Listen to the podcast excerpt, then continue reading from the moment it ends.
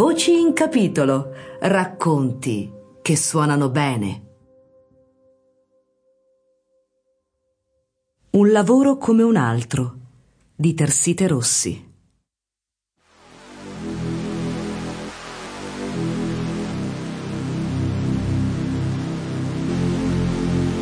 Mi sforzo di pensare che il mio sia un lavoro come un altro. In realtà so che non è così. Nemmeno mi piace se è per questo. Ma so che in giro non troverei di meglio. Non mi resta che accontentarmi. È il mio lavoro. So farlo. Devo farlo. E lo faccio. Era il terzo giorno d'appostamento. Fatta eccezione per due veloci passaggi al bar, me ne stavo fermo in auto da ormai otto ore. Era un pomeriggio d'autunno freddo e assolato, d'un sole malato, eccessivo. Di lui ancora nessuna traccia. Per distrarmi, presi a contare le auto che vedevo passare. Come quando ero bambino e dal settimo piano del mio palazzone le contavo laggiù in strada. Non ne passavano tante, allora intendo. Quel giorno invece ne contai parecchie. La strada dove lui abitava era piuttosto trafficata. Come i giorni prima, arrivò verso le sette di sera a piedi. La fermata dell'autobus dove scendeva era dietro l'angolo, a poche centinaia di metri da casa sua. Li percorreva sempre a passo svelto. Citofonava, gli aprivano, entrava. La sera non usciva. Se ne stava a casa con la famiglia, la moglie e la figlia. Mi venne fame e scartai il panino al salame che avevo con me. Era freddo e duro. Mentre masticavo, li invidiai. Erano al caldo quei tre e stavano per sedersi a tavola a mangiare carne arrosto e verdure al forno. Finii solo metà panino e riposi il resto. Avevo sbriciolato su tutto il sedile. Se non altro, la sera era la parte meno noiosa la rice trasmittente che i miei colleghi avevano piazzato in sala da pranzo funzionava benissimo, l'audio era perfetto. Almeno avevo da fare qualcosa di diverso che contare le auto.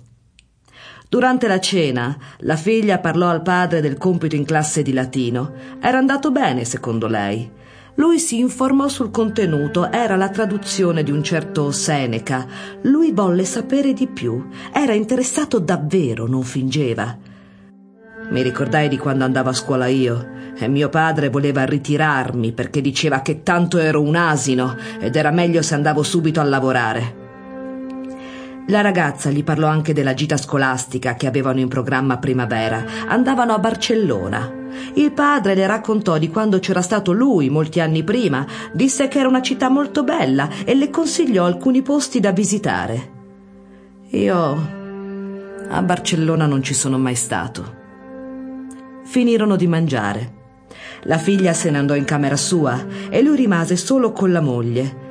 La donna gli disse che aveva una faccia stanca. Lui le rispose che in effetti lo era stanco. Sul lavoro passava un brutto periodo, c'era tanto da fare poco personale a disposizione. Anch'io ero stanco, pensai, ma non c'era nessuno a farmelo notare. Lei si avvicinò. Smisero di parlare. Si baciarono, credo. Durò a lungo, o almeno così mi parve. Io nemmeno mi ricordavo l'ultima volta che una donna m'aveva baciato. Le puttane non baciano. Dopo, lui le disse che un viaggio se lo meritavano pure loro. Quando finiva tutto il casino al lavoro l'avrebbe portati in vacanza, in qualche posto lontano, solo loro due, magari in camper, come quando erano giovani. Io in camper ci avevo vissuto per un certo periodo, quando ero senza lavoro e me la passavo male, e non mi mancava per niente. E in vacanza, però, ci sarei andato volentieri anch'io. Guardarono un po' di televisione e andarono a letto verso le dieci e mezza. Quando vidi che le luci del loro appartamento erano tutte spente, accesi il motore e partì verso casa. Avevo sonno anch'io, ma a letto non mi aspettava nessuno.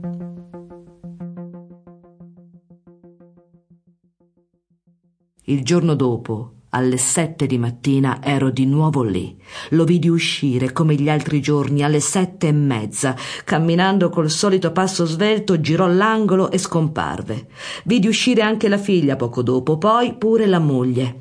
La prima a rincasare, come gli altri giorni, fu la donna verso l'ora di pranzo. Un paio d'ore dopo rientrò pure la ragazza.